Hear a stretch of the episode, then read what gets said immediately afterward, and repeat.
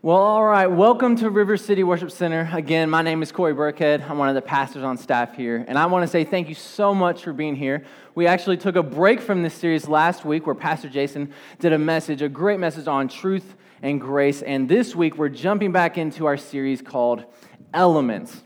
And I'm really excited about this because each week, what we are looking at are the elements that are produced from the Holy Spirit, okay?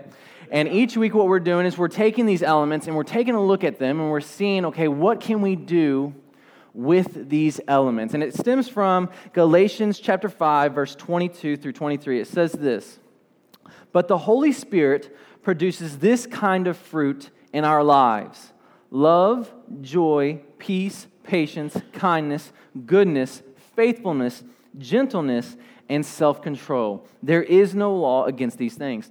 And so each week, what we're doing is we're, we're analyzing each of these elements of the Holy Spirit. And I, I want to make sure that this is clear that these things do not produce the Holy Spirit, but yet the Holy Spirit, when we have in our lives, produce these things, these elements. It produces the love, it produces the joy, it produces peace and patience and kindness and so on. And I think it's really important for us to understand that because if you, if you get that confused, then you're missing everything.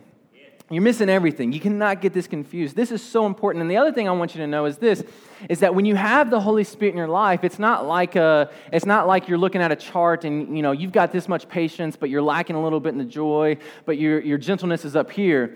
We've got the same amount of everything, but this is what I believe. I believe that what, what some of us are better at is controlling some of them. Some of us are better at controlling our joy. Some of us are better at controlling our faithfulness. Some of us are better at handling the goodness or the gentleness in our lives.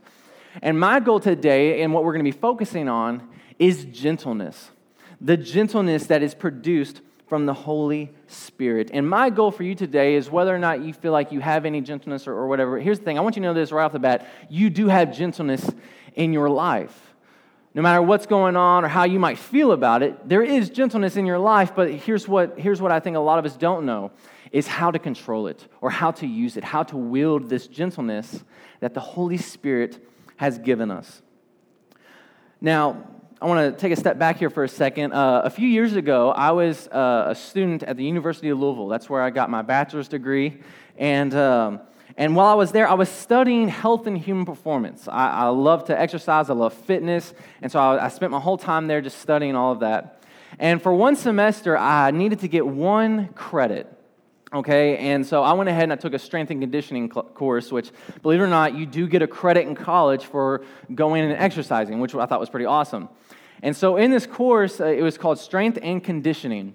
And on day one, our teacher was speaking to us about, you know, the safeties of being in the gym, you know, gym etiquette, all these things, you know, how to be polite, what to do with the weights, how to lift properly, and so on. And one of the things that he wanted to clear up, though, on day one is that he didn't know whether or not we were going to walk out of there feeling or looking really like the way we want to look. You know, like he didn't know if we were going to walk out of there looking like we have a six pack, looking like Thor from the comic books or anything like that, right? Like Chris Hemsworth, my wife's man crush. Uh, but but, but he didn't know that. But what he did promise us is that we would walk out of there stronger. And I, I really liked that. He said, Listen, you might not walk out of here with a beach body, but I promise you, you will walk out of here stronger. And he wanted to demonstrate the difference between strength and just looks of strength. And so he asked the classroom, he asked everyone, we're sitting in a racquetball room.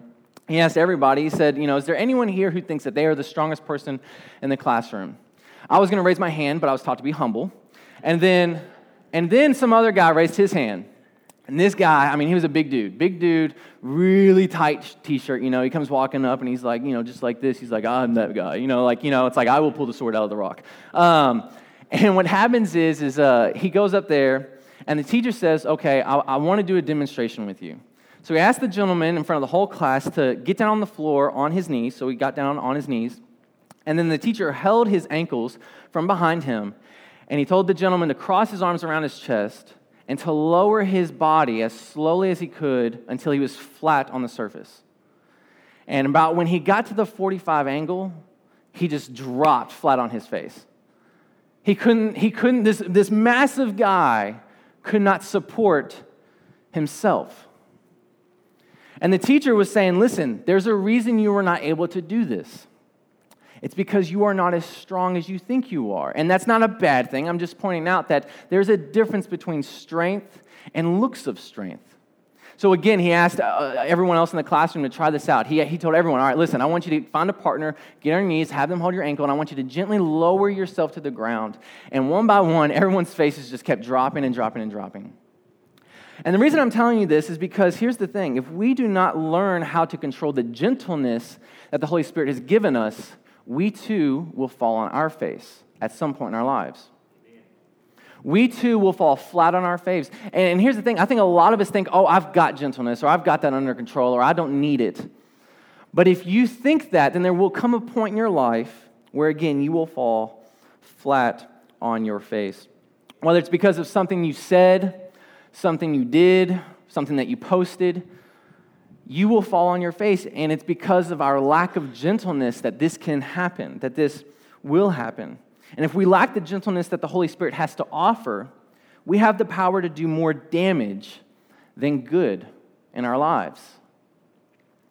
And what's sad, though, is I believe that we live in a society where we have this uh, speak your mind mentality. Speak your mind because that's what needs to be said, or this is what needs to be heard. Speak your mind. We have this speak your mind mentality. We think it's either funny or we think it's bold, right? We think that, you know what, talking trash or letting someone know what, what we're really thinking or letting, letting the world know our opinions on this, we think that that right there is what is needed. We think that that right there is what God wants us to do, right? I mean, some of us are encouraged even some of us have friends around us saying, you need to tell your husband exactly how you feel. You need to tell your wife really who's boss. You need to tell them exactly what's going on. Maybe you this morning decided to uh, tell your spouse exactly how you felt about how tired you are of being late to church right? You're tired of spinning, uh, speeding 40 miles per hour down the road. And so in the car on the way here, maybe you just finally unloaded. And sometimes I think we think that that is the right way to approach things, that that is what is necessary. That, you know what, gentleness hasn't gotten me anywhere. I need to start showing strength. I need to start being bold. I need to stop holding back. And you couldn't be more wrong, though. Because gentleness, gentleness, I feel like, is something that is truly misunderstood. And I want to talk about this for a second, okay? Because here's the thing is that we have when we have the gentleness that the Holy Spirit provides, we have the ability to do some amazing things, more powerful things than speaking our mind or sharing our opinions or giving our thoughts on this or that. In Luke 9 51 through 56, it says this it says, Jesus, and I'm summing this up for you. Jesus was about to ascend into heaven. This is not up here. Again, I'm just kind of summarizing this for you. Jesus was about to ascend into heaven but before doing so, he wanted to visit Jerusalem one last time. So he sent two disciples ahead of him, James and John, to prepare for his arrival.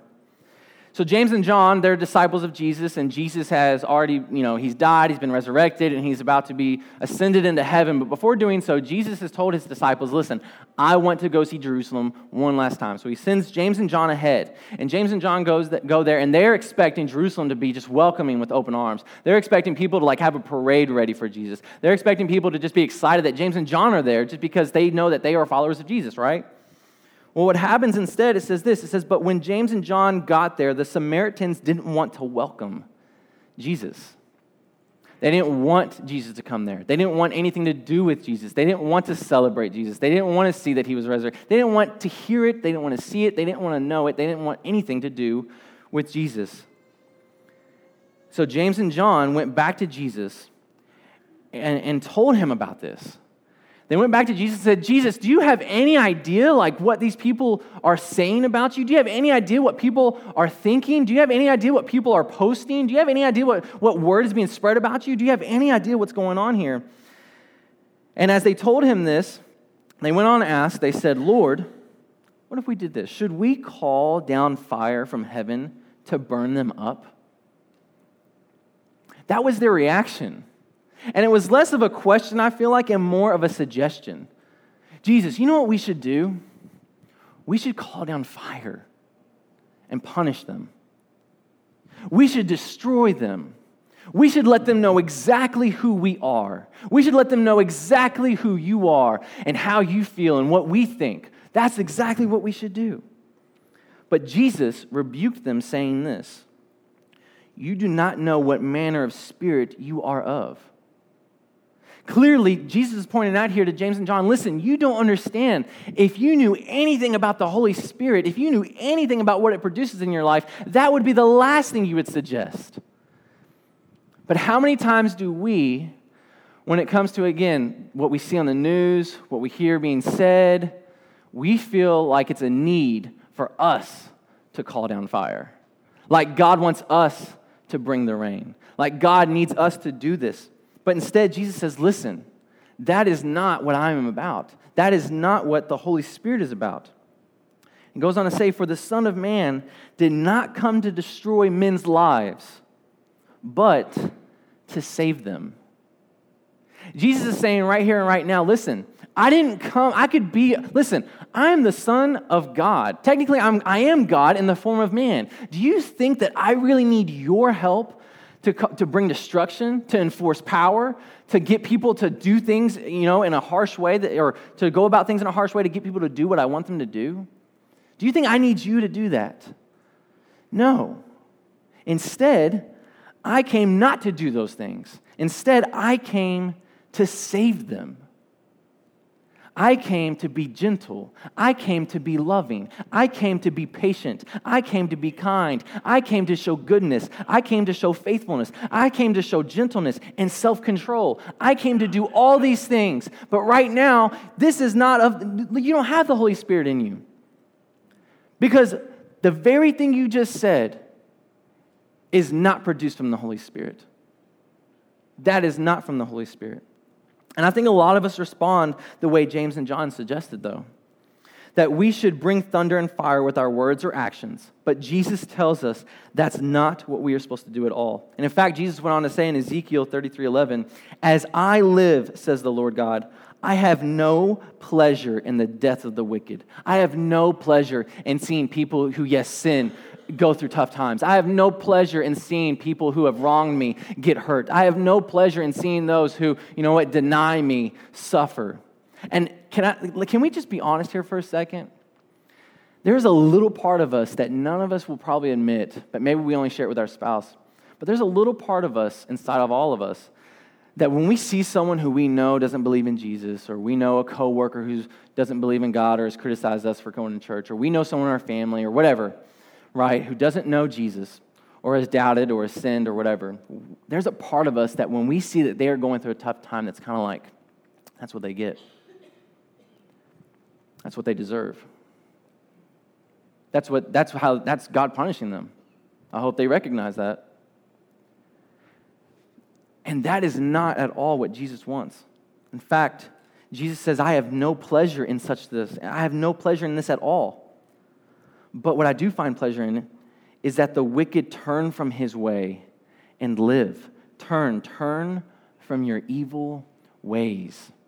Instead, Jesus says, I don't have any pleasure in knowing that someone who doesn't believe in me is suffering. The only pleasure I have is knowing that when those who are suffering turn towards me. That's what Jesus is saying right here. And Jesus was able to gently encourage people to sin no more. And, and what stinks is that, is that gentleness, I feel like, gets a bad rap. I think, like, gentleness, unfortunately, is confused for softness or weakness. And guys, I'm talking to you because I think a lot of us men think that, you know what, if I'm too gentle with my children, or if I'm too gentle when it comes to what people are saying, if I'm too gentle at work, then I'm going to come off soft or weak or like, you know, passive aggressive or whatever. You know, like, I feel like I am going to come off like not a man, like that people will push me around. But in fact, when, when gentleness is properly translated, you know what it means? It means strength under control. That's what gentleness is. Gentleness is strength under control. Because here's the thing we have the power of the Holy Spirit inside of us. We have the power. The Holy Spirit is powerful. But here's the thing when we are not exercising gentleness, it's not under control. We have power in our words, we have power in our Facebook and Instagram and Twitter posts. We have power in our, our opinions and what we say about people behind their back. We have power in what we say in front of our children. We have power in what we say to our wives, to our husbands, about our wives or about our husbands. Those things have power. But here's the thing when that power is under control, that's when we are exercising gentleness. A lot of us have grown up thinking that we have to either be gentle or be strong. But when you have the Holy Spirit in your life, you don't have to choose. You have strength, but that strength is wielded differently. It's strength with control. That's what gentleness is. But Corey, uh, you don't understand. How am I supposed to be gentle to someone who wronged me? I know these people have been saying things about me. I know these people have done these things towards me. I know these people, these people have done terrible things to people I care about. How am I supposed to be gentle to them? How do I get my brother to stop drinking and get help? He's been in the hospital for the sixth time. I'm just ready to go off on him. I'm ready to just shake him like crazy. Like, I don't understand. Does he not see what he's doing to our family? Does he not see what he's doing to us? How am I supposed to be gentle towards him? How do I get my kids to sit and listen without hollering? How do I get them to sit and listen without hollering? How do I get the, the discussions or the talks I have with my children to not end without screaming and hollering and doors getting slammed and someone screaming, I hate you? How do I do that? Gentleness is the key to every single one of these things. Be honest for a second. Who in here are my hollers, my yellers? I didn't really expect y'all to raise your hand, but I'm proud of you. I am really proud of you because I'm a yeller. Like, and it's something that I am really like I've learned to like I got to work on. And like when I say yelling, I'm not like please don't be confused. I'm not by any means yelling at my wife. But what I mean is, is like I talked about this with self-control, for example. Self-control in the car. Do y'all remember what I talked about? The outer loop. Uh, exit right here. Okay, listen, my natural instinct is to start yelling in the car. My natural instinct is to start screaming. My natural instinct when I get angry is to explode sometimes. And here's the thing you know, whether you're getting an argument or trying to discipline your kids, you can't help it. Sometimes it's just our natural instinct to yell or respond harshly. And it's worse when they say, stop yelling, and you're really not yelling yet, right? Uh, I'm not yelling. Yes, you are. Like, but, anyways, it's exhausting, though, isn't it? It is exhausting. Let me ask you this, though Is it working? Is it working, or do you feel like you're on repeat every single week? Week or weekend repeating, yelling, arguing about the same thing. How many of us right now are just exhausted of the fighting? I am so exhausted because it feels like every day we're, we're screaming and fighting. I'm so exhausted because it feels like I've got to raise my voice at work for anyone to hear me. I am so exhausted because I tried to do the whole talk to your kids softly and gently. But here's the thing it's not working. And we feel like there's no other option but to explode sometimes. That we feel like there's no other option but to yell or to scream just to be heard. But listen, I'm telling you right now, gentleness, when we have the gentleness that the Holy Spirit provides, it is amazing.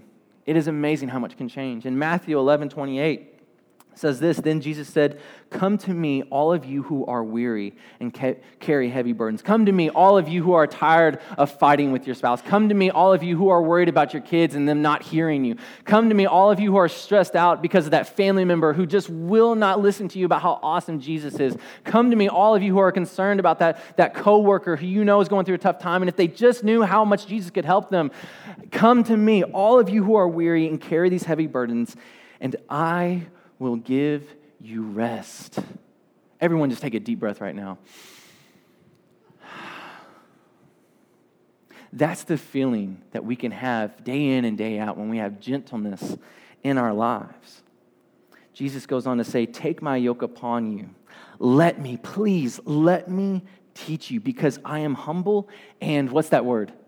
Gentle at heart and you will find rest. You will find rest. Moms, can I get an amen? You will find rest for your souls. You will be able to take a breath. You will be able to sit on the couch. You will be able to go to sleep with peace. You will be able to do all these things. You will be able to relax. For my yoke is easy to bear, and the burden I give you is light. That right there is what gentleness can do for us. But it only works if we let if we let Jesus teach us. Sometimes when you know when I'm when I'm frustrated and, and, I, and I start yelling, Meredith's like, "Can you just stop yelling?" I'm like, "Just let me be mad, right?" Like you just want to like you just want someone to let you be mad, right? But here's what Jesus is saying: Listen, let me teach you. And the way you respond to things, the way you handle situations, the way you handle what's going on in the world today will change completely. With the time we have left today, we are going to answer this question How do I put the gentleness the Holy Spirit provides into action? How do I take control of this? Again, some of us, we've all got the same amount of gentleness that the Holy Spirit provides, but some of us are still struggling, trying to figure out how do I obtain it? How do I control it? How do I wield this? How do I put it into action so I can have peace, so I can calm down, so that way the yelling can stop? How do I do this? We're going to answer these questions today. And here's the thing this question and the answers I give you is going to help you uh, with whatever it is that, that's going on in your life right now. It's going to help you bring that friend to Christ. They're going to, these questions right here, they're going to help you better communicate with your kids. It's going to help you better communicate with your kids. And ultimately, and even more importantly, they're going to help you be used by God. These actions right here, these actions are going to help you be used by God. Some of us right now, we don't have any gentleness in us, and we're wondering, God, how come you're not using me? God, how come you haven't called on me? God, how come you haven't used me the way you've used them? And God is saying, listen, that's because the Holy Spirit that I have for you is not of you right now. You do not have that gentleness in you right now. I don't want to send you over here to talk to this person because I know exactly how you're going to react. Today, all that can change. So, how do I put the gentleness the Holy Spirit provides into action? The first thing we have to do is we must learn how to correct others with easiness. And this is a tough one. We've got to learn how to correct others with easiness. 2 Timothy 2:23 says, "Again I say, don't get involved in foolish, ignorant arguments that only start fights." I mean, I could leave it right there. Again, I say, don't get involved in foolish, ignorant arguments that only start fights. Don't comment on that Facebook post. Don't retweet what you think, yes, that even though it might be true, even though it might be right, but you're retweeting it because you want so and so to see it. Don't do that. Don't be foolish. Don't be ignorant. Don't get into it with those people at work. Don't, listen, don't do those things. A servant of the Lord, which hopefully we can all call ourselves, must not quarrel but must be kind to everyone. Not just the sinners, not just, you know what, those, uh, not, not, not just people that we like, not just, you know what, the members of our church or the members of our family, but we must be kind to everyone. We must be able to teach and be patient with difficult people. Holy cow. How do I be patient with difficult people. Let me tell you something. When, uh, one of the most challenging things for me when I became a pastor was I originally worked at UPS. And at UPS, I had a position where I was the boss. And what the boss said, the employees did. And it was really simple. It was really easy that way. And when you had difficult people at work, what would you do? You talk to them, you write, you write something up, you get their signature, and that sort of deal, right? But as I became, as I went on to know Jesus, as I began to grow in my relationship to Jesus, as I started off in youth ministry and as I started off, you know, in the church volunteering and I saw people and I saw the things that they're going through, God began to work on my heart. And all of a sudden, I was able to be patient, not with difficult people, but with His people, with people who were struggling. And I took on this different image. I took on this image or I took on this idea as listen, this is not a difficult person, but this is a hurting person who needs my patience right now, not my yelling, not my, not my arguing, not my opinions. He needs or she needs my patience right now. 25 says, gently instruct those who oppose the truth. Everything that's going on right now, and Pastor Jason talked about this last week, so I'm not going to go into it too much, but everything that we see on Facebook, all these debates, gently instruct those who oppose the truth. And sometimes, sometimes it goes back to this don't get involved in it. Don't get involved in the foolish, ignorant arguments. Perhaps, it goes on to say, perhaps God will change those people's hearts and they will learn the truth. Then they will come to their senses and escape from the devil's trap, for they have been held captive by him to do whatever he wants. And I think a lot of us, we need to pay attention to this last part because we look at people who are sinning or people who disagree with us about this or that, and we say, you know what? They just hate God, don't they? They just hate God. They hate God. They hate Christians. They hate everything I stand for. And I need to let them know what I think. I need to let them know the truth. But here's the thing this is what God says stay out of the foolish and ignorant arguments, be patient, and if the time comes, gently instruct. But here's the thing most importantly, perhaps God will change those people's hearts. I think a lot of us think that we're going to post something that's going to change people's hearts. I think a lot of us think that if I share this article, it's going to change people's hearts. If I come up with this one liner on Twitter and it gets retweeted a thousand times, I'll save the nation. No. Listen, I'm telling you right now, all God asks us to do is to be patient, stay out of these things, okay, that are foolish and ignorant, okay? When someone comes asking for us, asking for advice, gently instruct them. But ultimately, it's not going to be you, it's not going to be me that's going to bring them to know Jesus. It's not going to be us that changes their hearts. I was not saved. I don't know about you, and see me after service if you were, because this is incredible, but I was not saved because of the Bible. I didn't open the Bible and say, wow, this suddenly clicks now. I'm going to give my life to Jesus. I did not suddenly hear someone finally tell me, Corey, you got to stop doing this for the millionth time. And I was finally like, you know what? They're right. This whole time, I don't know what I was hearing the night, those previous 99 times they told me I was sinning. I don't know what I was hearing, but now it makes sense. No one changes their heart through that. But here's the thing God will change those people's hearts, perhaps.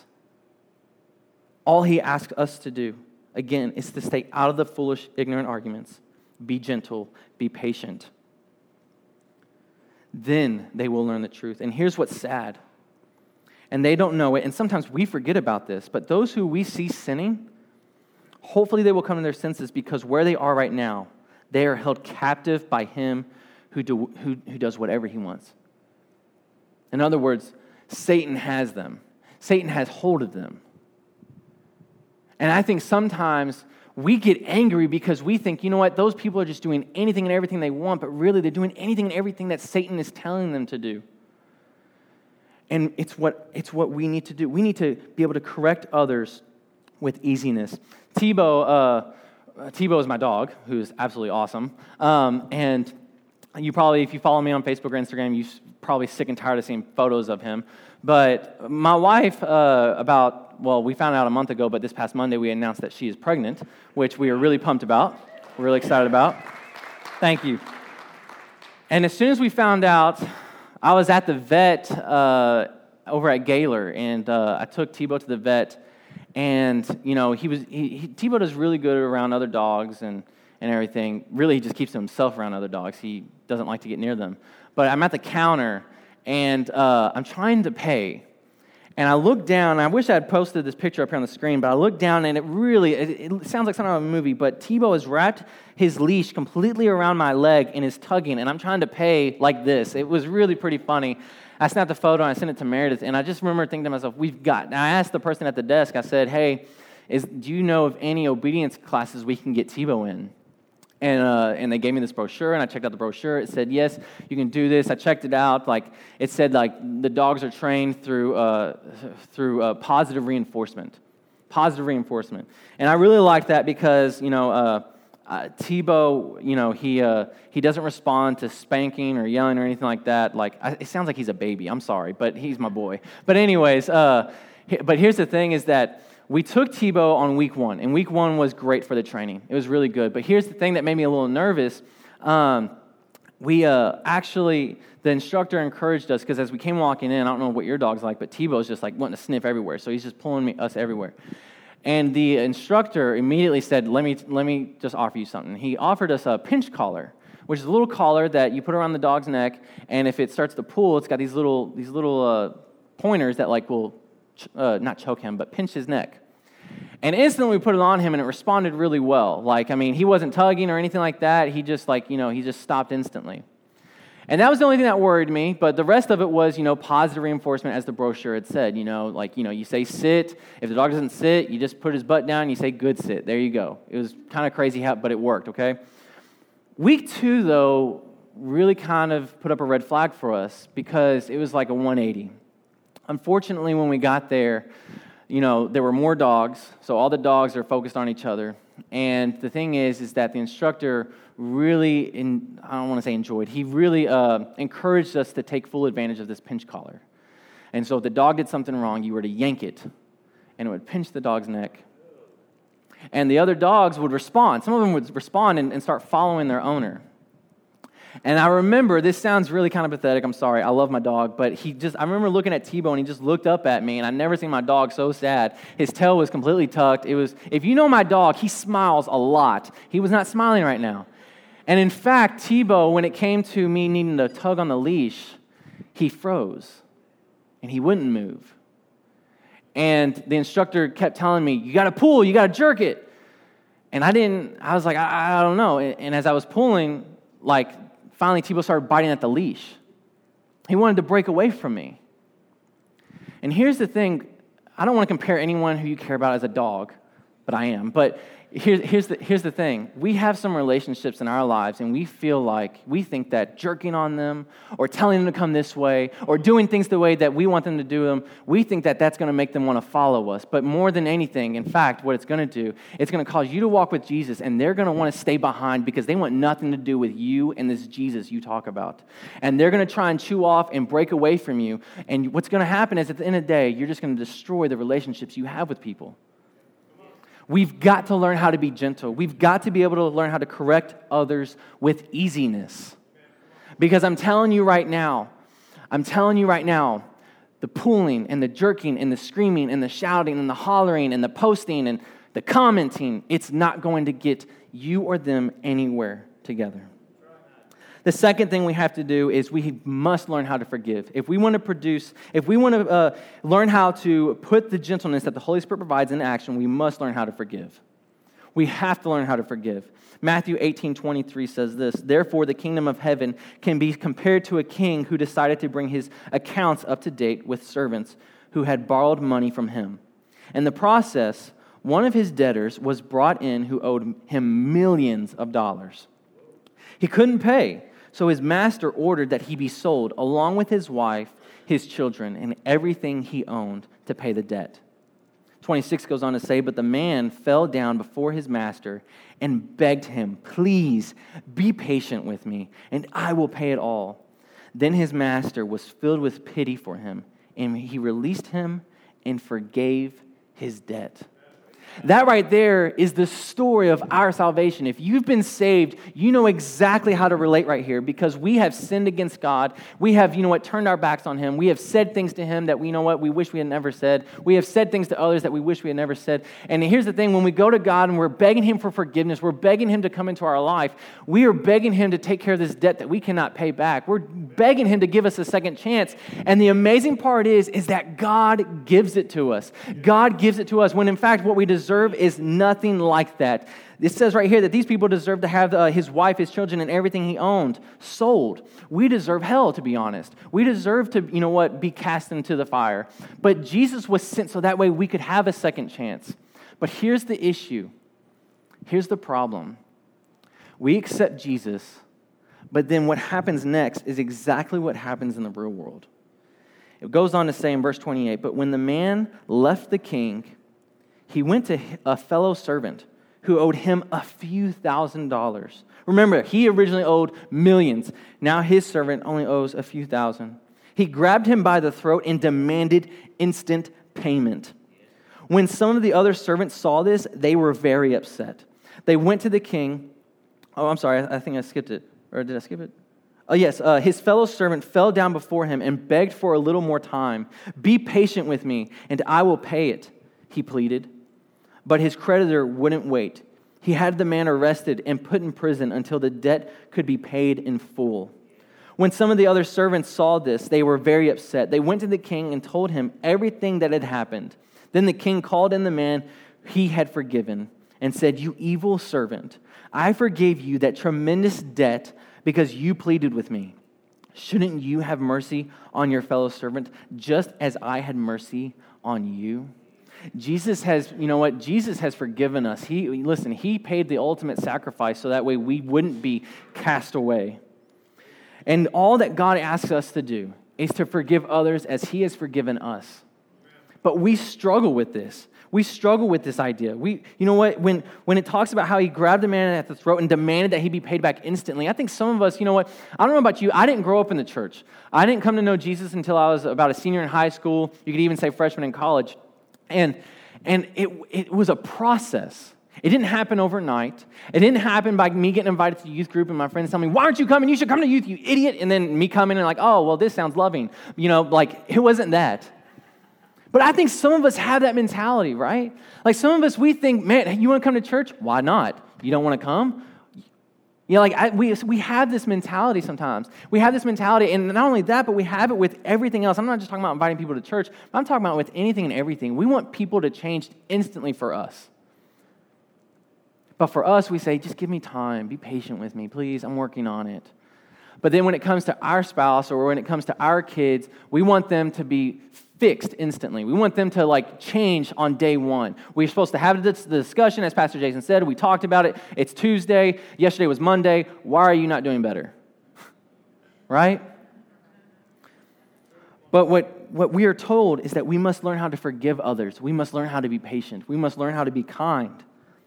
We have to be able to forgive others because here's something I didn't even put the scripture up here, but the Bible tells us that if we do not learn how to forgive others, God won't forgive us.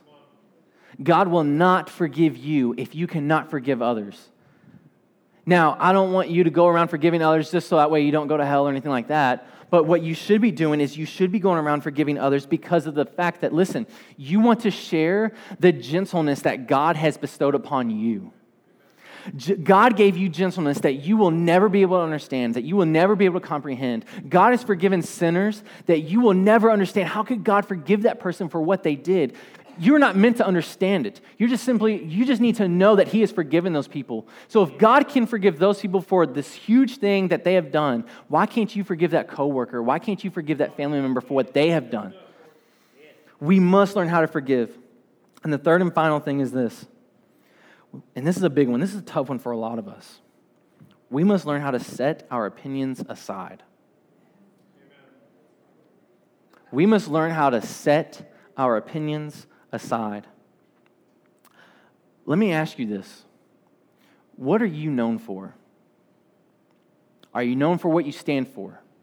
Are you known for what, where you stand in politics? Are you known for that tough person at work?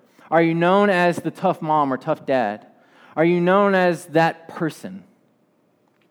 John the Baptist came before Jesus and, and he preached to Jesus, or preached uh, about Jesus, about the coming of Jesus to the people. And, and finally, when Jesus arrived, in John 3.30, it says this John the Baptist said, He must become greater and greater, and I must become less and less.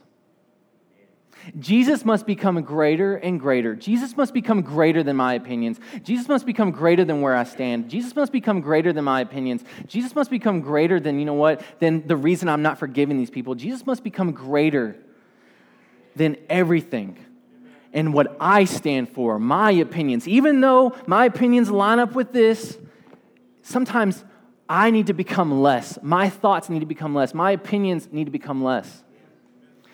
What do people know you for? Jesus was not known about his, for his opinions on politics. Jesus was not known for his opinions on this or that. Instead, Jesus was known for what?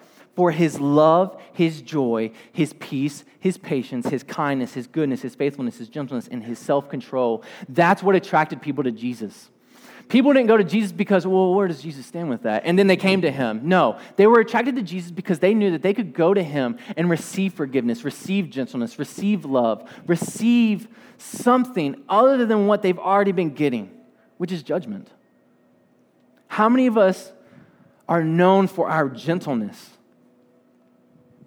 How many people, how many people can you honestly say, think of you and say, man, they're, they're just a gentle person? They're, they're gentle. I can go to them. People can go to them and talk to them. You know what? I know them because of how loving they are to people. I know them because of how forgiving they are to people. I know them because of how patient they are with people. Or are you known because of your Facebook post? Are you known because of what you have said to your friends? Are you known for blank? Fill in the blank. What are you known for? We must become less. He must become greater. Our opinions must become less. He must become greater. Our desires must become less. He must become greater. Our issues with other people must become less. He must become greater. It's when we do this, when we set our opinions aside, we're able to forgive others. When we set our opinions aside, we're able to correct others with easiness. When we set our opinions aside, we're able to exercise, to wield, to control the gentleness the Holy Spirit has provided for us. What are we known for? What are you known for? You, believe it or not, are a representative for Christ. What are you known for? Because for the people who do not know Jesus but know you, what they see in you is probably what they're kind of thinking Jesus is. Why would I want to be with Jesus if you're like this and you're a follower of Jesus? You're anything but gentle. What are you known for? Are you known for where you stand? That's not what we're supposed to be known for. In the front of every chair, or on your chair if you're in the front row, there's four questions. Maybe it's under your chair. There's four questions that I want us to ask ourselves throughout this week. And if we answer them honestly, I believe that come next week, I'm not going to say everything's going to be fixed or everything will be perfect, but I think we'll be able to start seeing gentleness a little bit more in our lives. First question is this Was I gentle in the situations I faced today? If not, why? Were my rationalizations prideful? Was I being prideful? Do I exhibit the same gentleness to others that God exhibits to me every day? Every day I say, I'm sorry, Jesus, I won't do it again, and every day I do it again.